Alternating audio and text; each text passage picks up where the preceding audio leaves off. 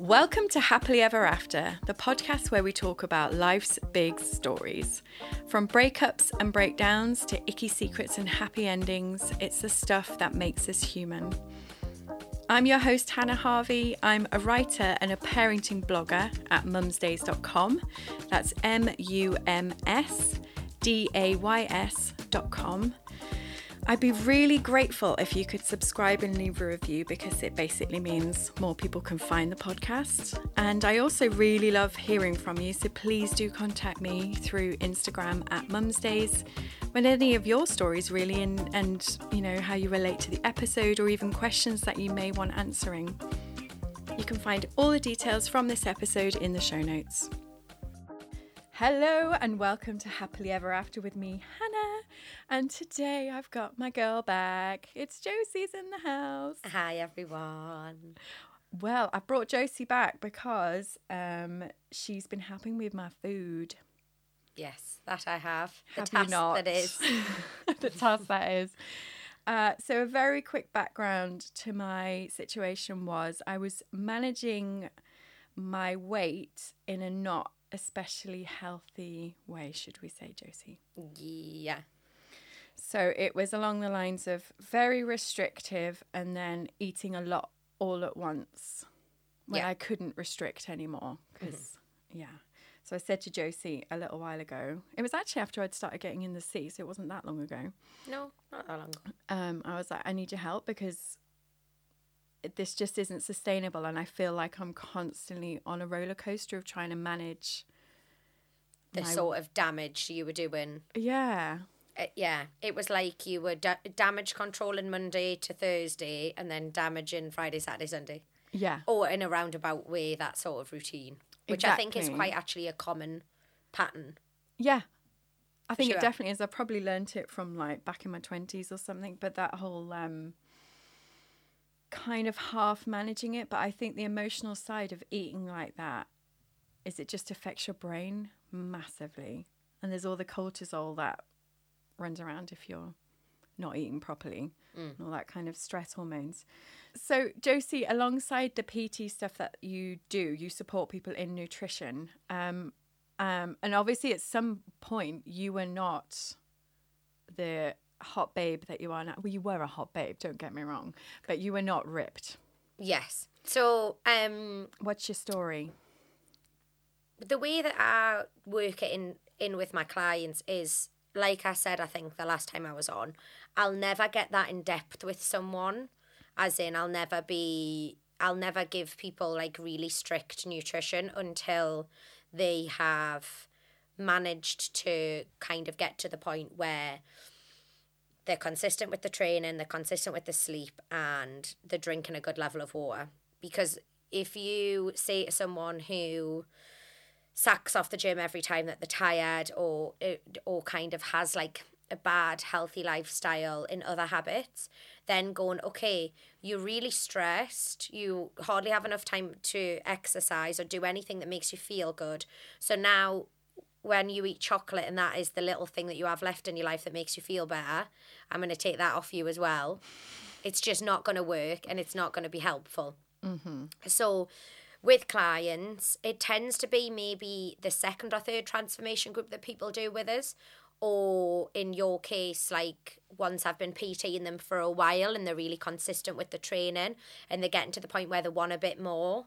Like I felt like that's where you were at. Yeah. Like you're showing up, you're enjoying the sessions, you're giving them your all you're getting your steps in. You were super committed to like being active outside of the gym as well. So it was like you have started to transform your lifestyle now as well. Yeah, like setting the habits and the foundations were there. Yeah, and so kind of you were at the point where what was almost affecting you was your unhealthy relationship with food. Um, in that you were when you were emotional, you would binge. Mm-hmm. And you were, st- and I mean, hands up, I still do it now. Like it is, it's completely.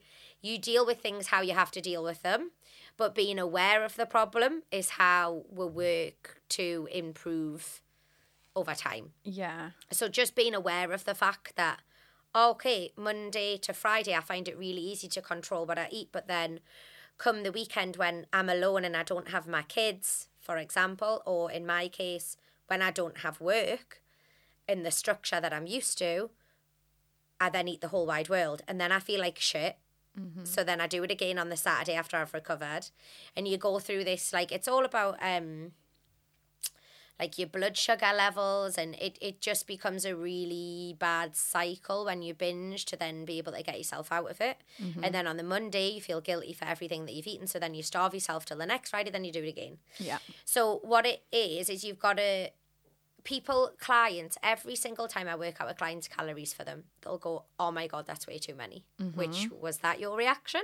Totally like i've never eaten more than i have since i've started this plan. However if you actually looked at, and this uh, is especially true, not so much in your case, but in people who drink alcohol as well, if you look at the amount of calories you consume Monday to Friday, but then add on the extra calories consumed over the weekend, mm-hmm. then divide that by seven, what I'm giving you to eat per day, even though you think is loads of calories, is probably a lot less. Yeah. Because we've took away this this need to binge on the weekend, and we've evenly spread it out over the week, and still reduced it a little bit, so you're in a calorie deficit. So you're gonna lose weight, but your body's not gonna be almost starved Monday to Thursday, and then be like, what the fuck's going on Friday through Sunday? Because it's gone from being hungry all week to having way too much of everything. Yeah.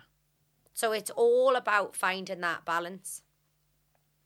Yeah. And that's the thing I think I was really craving. I was like, I am sick of the emotional roller coaster that is connected with food.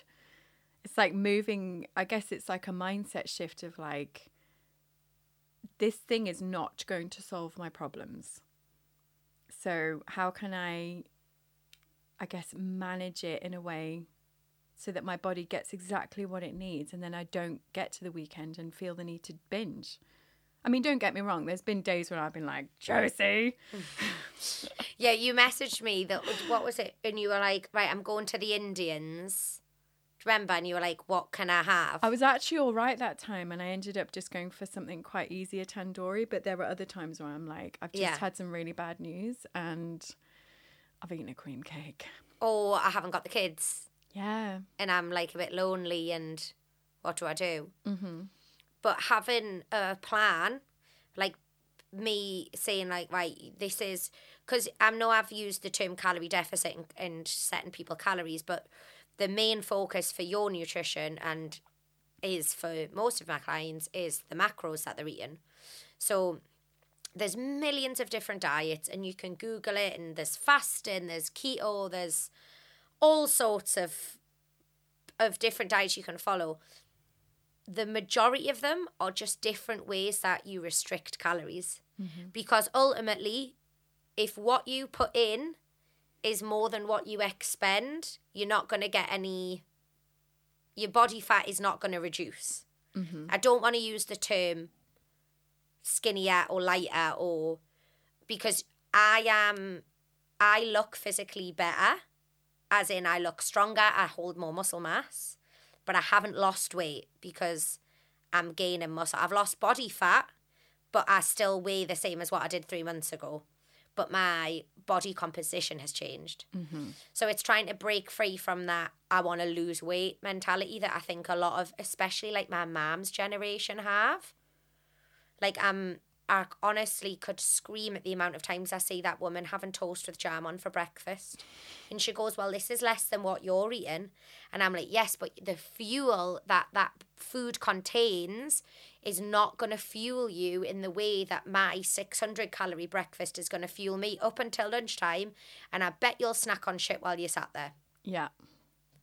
So it's, and this is where my mentality's got a lot healthier with eating it's looking at food as fuel for perfor- well for me for performance for you just to get you through like the day of running around and being an active like mom do you mm-hmm. know what i mm-hmm. mean yeah so for me now my mentality is a lot healthier because i'm not looking at food as okay i know i need this many calories to maintain my current weight and i want to be this much skinnier for my holiday so i'm going to eat this many less calories and i'm not going to go over that Because at one point that was how my brain worked. Yeah.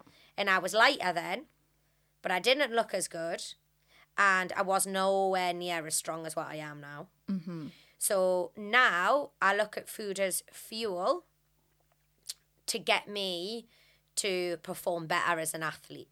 Yeah. Athlete being a loose term. Oh, you were definitely an athlete, Josie. But I think that may I think you're totally right. Like, because what we changed was making sure I ate a lot more protein, and yeah, I was kind of relying on fat and caffeine, mm-hmm. and not eating much of anything else to get me through because it was fully keto. I'll have a double was- espresso and an avocado. exactly, that was basically it, babes. yeah, it wasn't far off to be Coffee honest. and cream. Yeah, co- oh god, when you used to order cream in your coffee, I used to cringe. But that, yeah, because it's to me, cream is unnecessary calories on fat and dairy, which I can't really have very much dairy because it just does not agree with my stomach, if you know what I mean. Um, I do very well. that I could, yeah.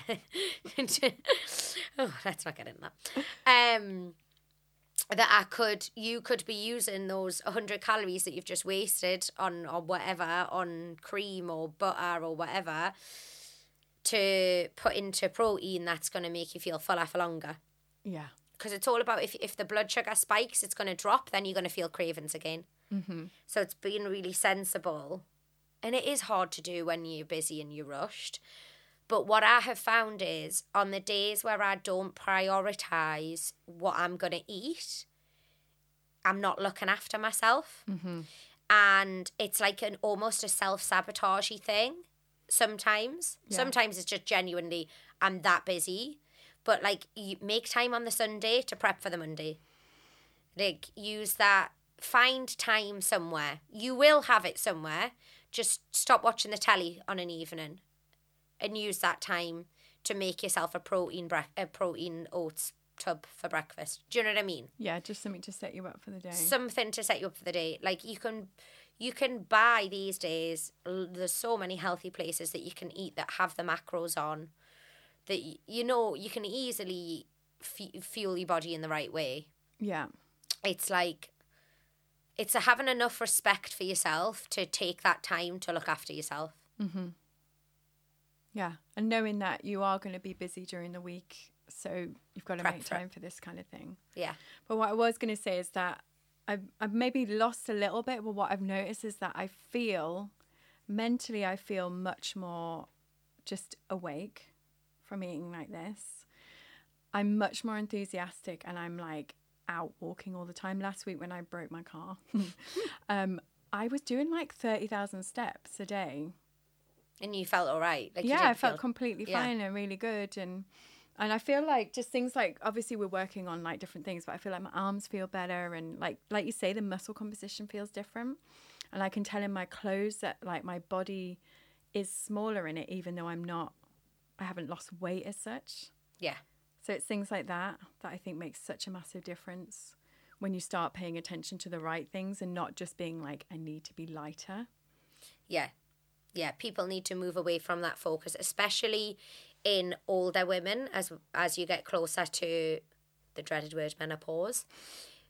It is so so important. The more muscle mass you carry, the whole easier that process is for you. Really? hmm yeah. Um, people always ask us about supplements and stuff. The only supplement that I like religiously will take is creatine. I've started taking that. I've Well added done. it to my protein shake. It is the only supplement that there's like solid research out there to prove and that it actually does help with helps the body to build muscle mass and maintain it. I believe. Don't quote me on this, but um, I did a load of of work on it in uni actually, funnily enough. Um, and it is like the only supplement out there that is like hundred percent good crack. That's not an official. it's not official terminology, but yeah, That's take what they creatine. put in research papers. Yeah. This is good crack. um, if you have an article or something that we can read, we could Yeah, do you know what? I'll find you a good article and we'll that's link in there. creatine that relates to creatine and menopause because the, I know that there's a massive link there. Oh, that's cool. And, that helps you build muscle. That's what creatine does. yeah, it helps aid the process of it, I believe. We'll link in the show notes to something that's really good crack. Yeah, I should have researched this before I sat down, really. I do okay. apologise. We, we know what you're saying and we'll link to it so it's fine. Um, so, uh, would you mind giving us like a couple of top tips that you would say from busy mums if they're trying to like just take control of their nutrition a bit more?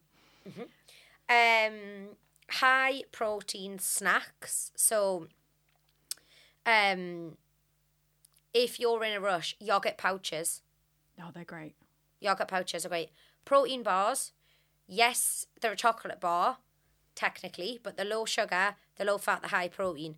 Ideally, use them as a bit of a treat. Like if your kids are eating ice cream or cake at the beach, take a protein bar in your bag so that you then don't feel like you're missing out.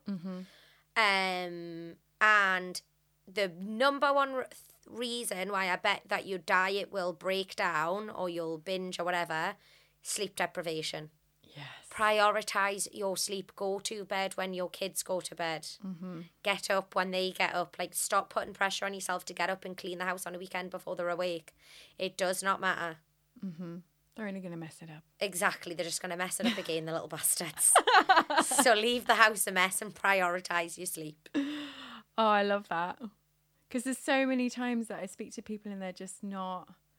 I think as well when you've, especially like single mums and stuff, it's like, oh, I've been mothering all day and I need to have a bit of time to myself. But I think that the thing that drastically changed for me is when I finally went, "Do you know what?